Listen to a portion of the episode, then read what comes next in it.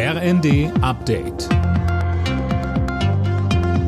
Stündlich neu. Auf den Punkt informiert. Ich bin Gisa Weber. Guten Abend. Der frühere deutsche Papst Benedikt XVI. ist tot. Das ehemalige Oberhaupt der katholischen Kirche wurde 95 Jahre alt. Mehr von Philipp Nützig. Politiker und Geistliche würdigen Benedikt. Bundespräsident Steinmeier hebt die Bescheidenheit und Intelligenz des gebürtigen Bayern hervor. Kanzler Scholz schrieb auf Twitter, die Welt verliere eine prägende Figur der katholischen Kirche und einen klugen Theologen. Ähnlich hat sich der Vorsitzende der Deutschen Bischofskonferenz Betzing geäußert. Bayerns Ministerpräsident Söder hat drei Tage Trauerbeflaggung im Freistaat angeordnet. Kanzler Scholz hat die Bürger in seiner Neujahrsansprache zu Zusammenhalt und Zuversicht aufgerufen. Ein schweres Jahr geht zu Ende, sagte er.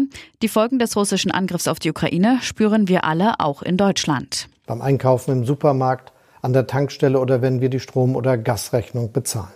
Und doch handelt die Geschichte dieses Jahres 2022 nicht allein von Krieg, Leid und Sorge.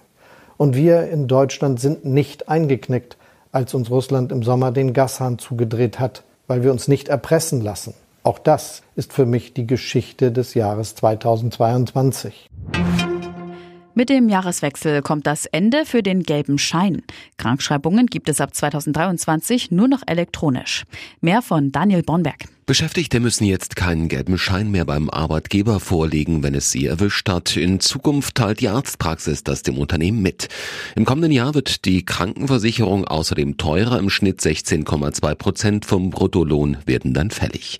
In Sachen Gesundheit auch noch zu erwähnen, Rauchen wird teurer. Der Preis für eine Schachtel Zigaretten steigt um 18 Cent. Außerdem wird Plakatwerbung für Tabakerhitzer verboten.